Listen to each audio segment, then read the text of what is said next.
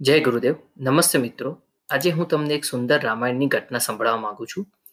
આ ઘટના મેં યોગ શક્તિ ગાયત્રી જૂન બે હજાર એકવીસના અંકમાંથી વાંચેલ છે.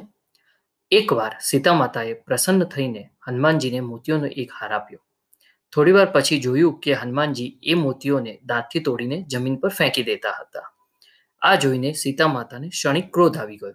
તેમણે કહ્યું કે, અરે રે હનુમાન, તમે આ શું કરો છો? છેવટે તો તમે વાનર જ રહ્યા. મોતીઓના આટલા કિંમતી હારને તમે નષ્ટ કરી નાખ્યો. આવું સાંભળતા જ હનુમાનજીની આંખોમાં આંસુ આવી ગયા. તેમણે કહ્યું કે, માતા, હું તો માત્ર એટલું જ જોતો હતો કે આ મોતીઓમાં મારા આરાધ્ય પ્રભુ શ્રી રામ અને માતા સીતા છે કે નહીં. તમારા બંને વગર આ તુચ્છ મોતીઓનું મારા માટે કોઈ મૂલ્ય નથી.